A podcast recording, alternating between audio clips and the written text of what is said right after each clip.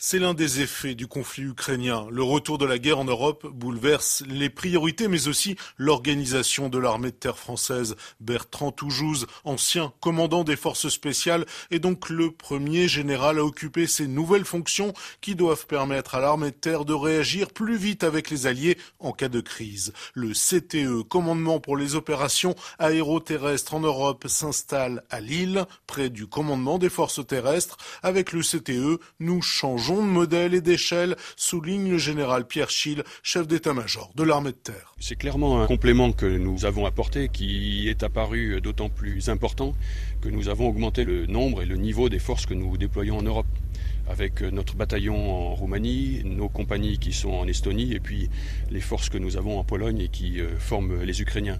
Compte tenu de ces déploiements accrus, il nous est apparu indispensable d'avoir un commandement qui soit capable de commander le déplacement des unités entre le moment où elles quittent leur garnison jusqu'au moment où elles se déploient sur les zones d'opération avant d'être formellement placées sous les ordres de l'OTAN ou d'une coalition au sein de laquelle elles seraient engagées. Et par ailleurs, nous conservons un certain nombre de responsabilités nationales, notamment de soutien logistique. C'est vraiment pour euh, assurer la coordination et le commandement de l'ensemble de ces responsabilités que nous avons euh, mis sur pied ce commandement. Le CTE sera placé sous les ordres du CPCO, le Centre de planification et de conduite des opérations. Il fera l'interface avec l'OTAN, un modèle d'organisation bien connu de l'armée de l'air et de la marine. En revanche, l'armée de terre accusait un certain retard dans le combat en coalition. C'est un recentrage, martèle le général Schill. C'est avant tout un retour marqué et assumé sur les questions de la défense collective. Et la défense collective, c'est en Europe.